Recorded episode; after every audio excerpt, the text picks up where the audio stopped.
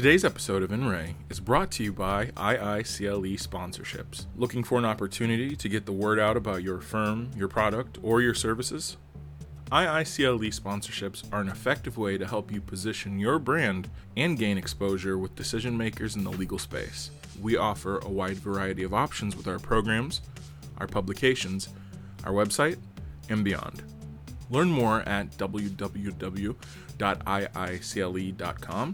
forward slash sponsorships or contact us at sponsorships at iicle.com to begin a conversation about how we can help you meet your goals. And exclusively for In Re listeners, mention code INRESP21 and we will apply a $100 discount to your package.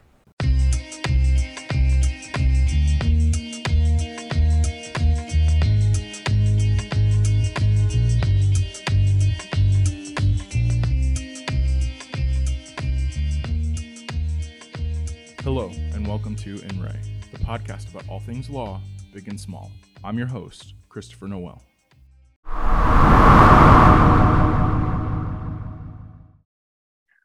All right. Hi there. This is Chelsea Castro from uh, Chicago, Illinois, lawyer turned psychotherapist on a mission to help you live, work, and feel better.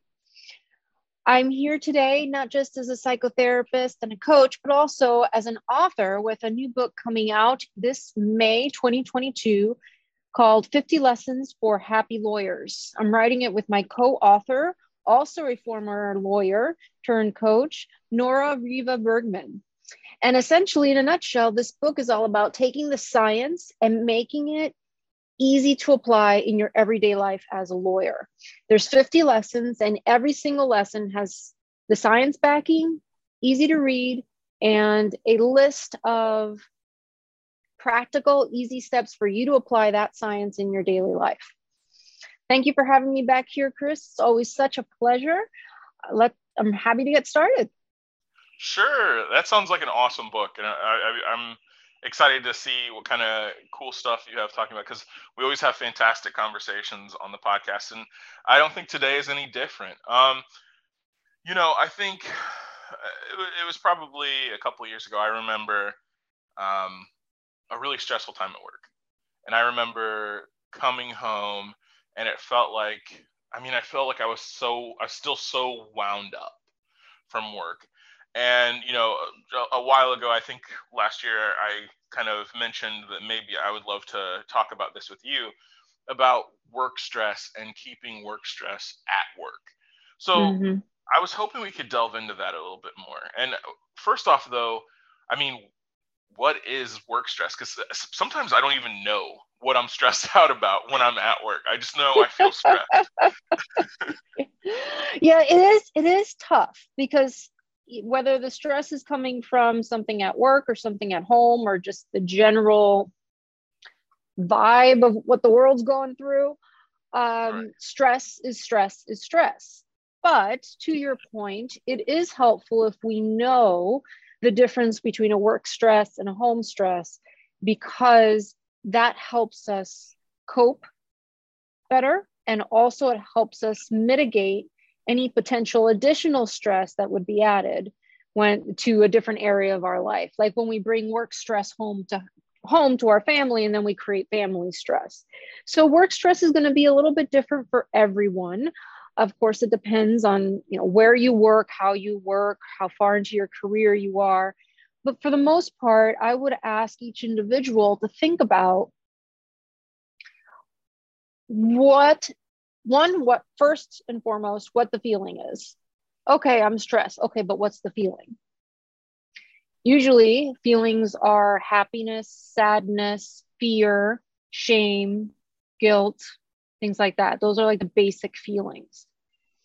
And if you can identify some sort of feeling of course lawyers are going to come up with all sorts of other words for feelings but to keep it simple you know from a psychological perspective we try to narrow it down uh, what is that feeling associated with? What event is that feeling associated with? And if you can connect it to work, you might be feeling fear, guilt, shame, sadness about work. We don't have to know exactly what it is about work. but the connection does matter. So I understand this is much more easily said than done, but it's a it's a whole lot more than we even do, just not even realizing that we are upset and then you know fighting about how to load the dishwasher at home is actually you processing feelings of discontent from something that happened in the office earlier that week.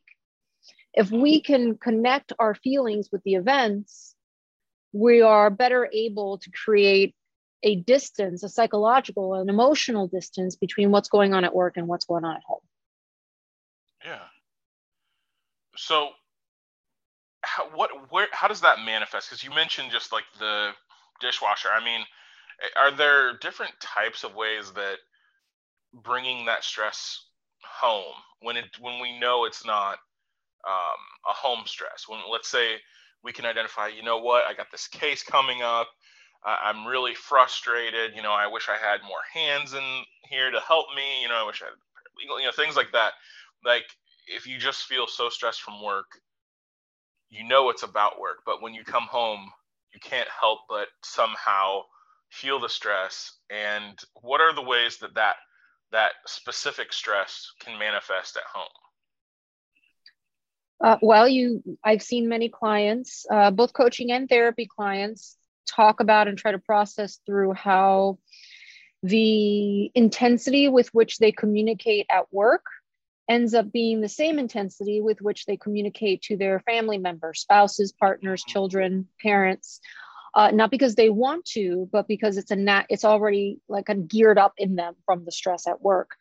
Uh, we also see people, lawyers, very much so, uh, kind of isolating a bit at home you can make the argument that that's the attempt at uh, not letting other people bear the burden, but actually it's it's more problematic than it seems to not want to engage with your family uh, because you feel so stressed out. There needs to it's it's like we're going from one extreme to the other, and neither extreme is helpful.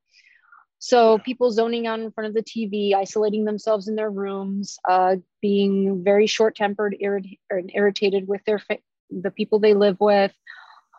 Um, of course, the going back to the dishwasher example, um, being easily upset about home things that you would otherwise not usually be upset about. Okay. So it, it really it sounds like it manifests its way as you know almost going a little overboard with some of the reactions maybe. Yes that's a very nice way to put it. Yes. And of course you have your standard potentially difficulty sleeping falling asleep staying asleep uh, difficulty getting out of bed things like that a change in eating habits at home. But the the more nuanced ones are about how you know those interactions tend to play out sure.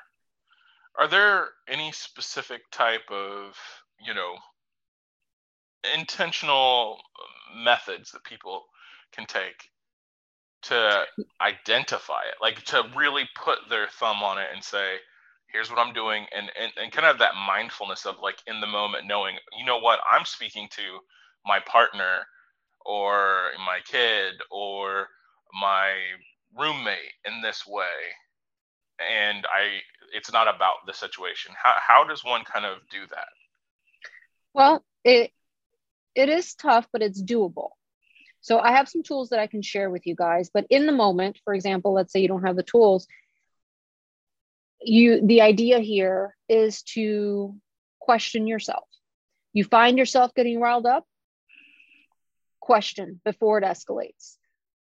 Am I is there anything else that I'm poss- possibly upset about right now? Aside from like the kids' room being messy, is there anything else here? Hmm. And if if you're someone who's stressed about work, most likely there is something else here. And this serves two purposes. On the one hand, you're trying to differentiate or better identify where perhaps some displaced anger or frustration may be. You, yeah, it's not great that the kid's room was messy. However, does it really merit the level of emotion? Probably not. So let's see where that level of emotion is actually probably coming from. Two, it gives us an opportunity to take pause and recognize that we have some choice here and how we proceed. And Okay. this can be really, really hard just doing it off the bat. What I recommend with the people that I work with is that they at least get somewhat familiar with what, what we call in, in, in psychology cognitive distortions. But in my practice, what I call uh, thinking errors, most common thinking errors for lawyers. So essentially, cognitive distortions, thinking errors, especially those associated with very commonly used by lawyers, they tend to be just easy labels for us to identify some thinking patterns that we might be engaging in that are not helpful. So if we're familiar with, like, okay, filtered thinking or mind reading and so on and so forth, just two from a large list, then if we feel ourselves getting upset, you the automatic go-to should be, oh, am I engaging in one of these thinking errors at home? Okay. And then that gives us the opportunity to go into what we just talked about with the questioning where the feeling is coming from. Um, something much, you know, that's that's a little bit more higher level. The next level, the the most basic thing that we could recommend here is actually you find yourself getting upset, step away for a minute. And even if you can't think through what I just talked about, or perhaps you don't have a thinking error list with you, give it a moment. Set a timer for two minutes as you step away. Let your family member know, partner know, hey, I, I'm feeling upset. I don't know why, or I'm feeling upset. I, I think I just need a minute. And that gives us an opportunity to potentially pivot. The idea here is to find ways to give ourselves opportunity to pivot and have that awareness. Excellent, thank you.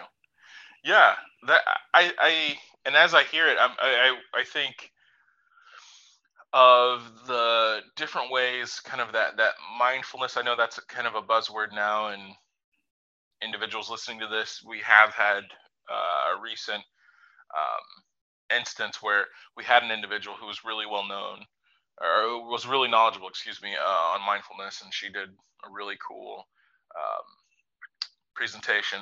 And so it, it is interesting how how especially just that that little some of those techniques can just almost snap you out of it a little bit uh, give you and i think we all need that especially now. I feel i feel like everyone is so wound up from the pandemic. You know what i mean? And and Oh, sometimes yeah. you're you're just so nervous or you know like you said it can also come from a place of fear you know that and i think about it when you have maybe a kid or something like that where the kid gets into something and you know it's terrible for them and you're like why did you you know no i'm just trying to keep you alive. You know what i mean? And so in that moment the stress can come out as anger but it's it's, it's almost like a, there's a fear basis behind it. And so i think you know that i think that's an interesting aspect too is you have to wonder even though it's a stressor what's what's that underlying thing? Is it fear? Is it anger? Is it what what is it? You know what's the worry there? Exactly but, exactly. Um, you know we're much more complex than we give ourselves credit for.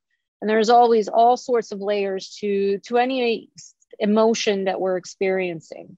Because we can and it can be confusing too for some people. There's some there might be something happy happening at home but because you're upset at something happening at work you're in a happy place but you are upset within that happy environment. And it, it can be quite complex. So really honing in on like what is the actual upsetness here can do wonders for people. And mindfulness as you know and your listeners know is top notch. But there are tools like the thinking errors list that can help you know serve as a little crutch for us when we need that little crutch to question. So we should always be questioning what is really going on beneath the surface here for me. Excellent i'd like to talk since we're kind of talking about this these kind of tools um, i'd like to actually segue over to your book i didn't know so before the podcast i didn't know you were coming out with a book and i'm really excited that you are because after talking with you so much, I'm like, yeah, of course she needs to write a book. you know what I mean? That was like, yeah, yeah, I know. Like, that was the thing. Oh. so can you talk? Can you go a little bit more in depth about maybe some of those 50 ways um, that they can expect in in your upcoming book? Absolutely. So this let this idea was born out of uh, the difficulty that we all have being bombarded by so much information and then very little support in actually applying it in everyday life. So we know we're supposed to be doing X and Y and how do you actually fit that into your day? How do you make it practical? So that's the whole idea here. We have each chapter is dedicated to a lesson. For example, there's a lesson that um, I wrote all about listening to music. And in the chapter, and let me tell you, it does not take you long to get through each chapter, but in, in the chapter, we go into why music has a positive impact on your brain. So we get into the neuroscience of things and we lay out the benefits supported by the scientific research, like right there in plain black and white. And then we lay out ways that you can start practicing that lesson, practicing those recommendations from the scientific studies in real life. So it's not just, oh, listen to music more. No, it is try this type of music when doing X and so on and so forth. And how do I incorporate it into my actual already existing very busy everyday life?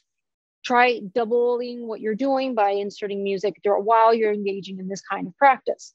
So that's just an example. The, the topics range oh my goodness we have gone so far into so many areas of science it's just it's been a really exciting book to to write i mean we are covering the the science behind using pen and paper and how that can be beneficial we're talking about uh, exposure to nature um, engaging in compassionate behavior.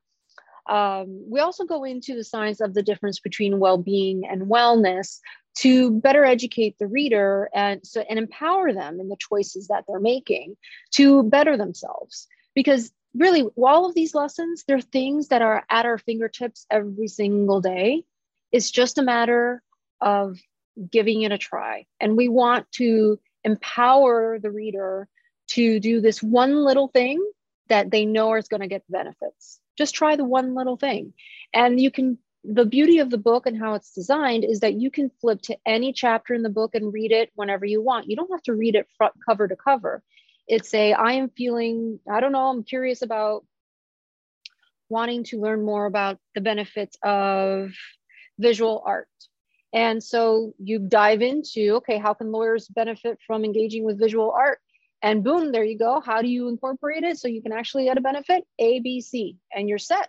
And in just a few minutes you have something that you can apply that very same day. Excellent. That's so cool yeah i'm, I'm excited i'm excited for listeners to kind of check it out especially because like i said these are these are real issues that people are dealing with and like it's really nice and i see it every episode you're on where people need to hear the, these things, need to read about these things too. And eh, I, I'm like, I'm, I'm over the moon that you have this really cool book coming out, and I think people should definitely check it out when it, whenever it drops. And when does that come out again? Uh, in May of this year, May of 2022. And my my co-author Nora Riva Bergman, she she's just amazing, and she's actually the the big brain behind all of this. She she thought up the concept of how to access how we can make this more accessible for every lawyer out there. Excellent. And where can they pick up a copy? On Amazon. And then okay. what I can do, Chris, I'll send you a link to our website where they can get on the list to get the book as soon as it's available in hard copy. Sounds good. And I'll put that in the show notes for anyone listening. Excellent. Well, uh, Chelsea, is there anything I didn't mention that you'd like to add? I guess just that, you know, it can be really tough to compartmentalize that work stress from the rest of your life. So I want to encourage your readers, your listeners to to also exercise some grace with themselves and have the expectation that it is going to be tough to differentiate work stress from life stress or keep them totally separate. And perhaps part of this is letting our you know home partners know whether they be children parents spouses friends when you've had a tough day you don't have to get into the nitty gritty of it but giving them a heads up so that you also have some freedom here. You need to feel the feelings. But as we know from prior conversations, there's a difference between feelings, thoughts, and behaviors. So feel the feelings, but don't let them dictate the interactions with your loved ones at home. And that can be mitigated by letting them know hey, I am feeling X. Please give me a little bit of grace if I seem to be having a hard time this afternoon or this evening. So we also need to have some compassion with ourselves because not only is being a lawyer really tough work uh, in, when it comes to our cognition, but it's also tough work emotionally. And then in the times we're in, it's it's really a uh, not just a double whammy, a triple, quadruple, quintuple whammy that we're dealing with. Right. Yeah, absolutely. Okay. Well, thank you so much for joining me today, Chelsea. It's always a pleasure to have you on, and I'm so excited for your book to come out. Oh, thank you so much, Chris. I always love talking with you, and I hope we get to reconnect again soon. Thank you for listening to In Re. If you enjoyed this episode, please leave us a rating and comment on whatever platform you're listening on, as it really helps us out. If you would like to find out more about IICLE, its programs, or publications, please visit iicle.com.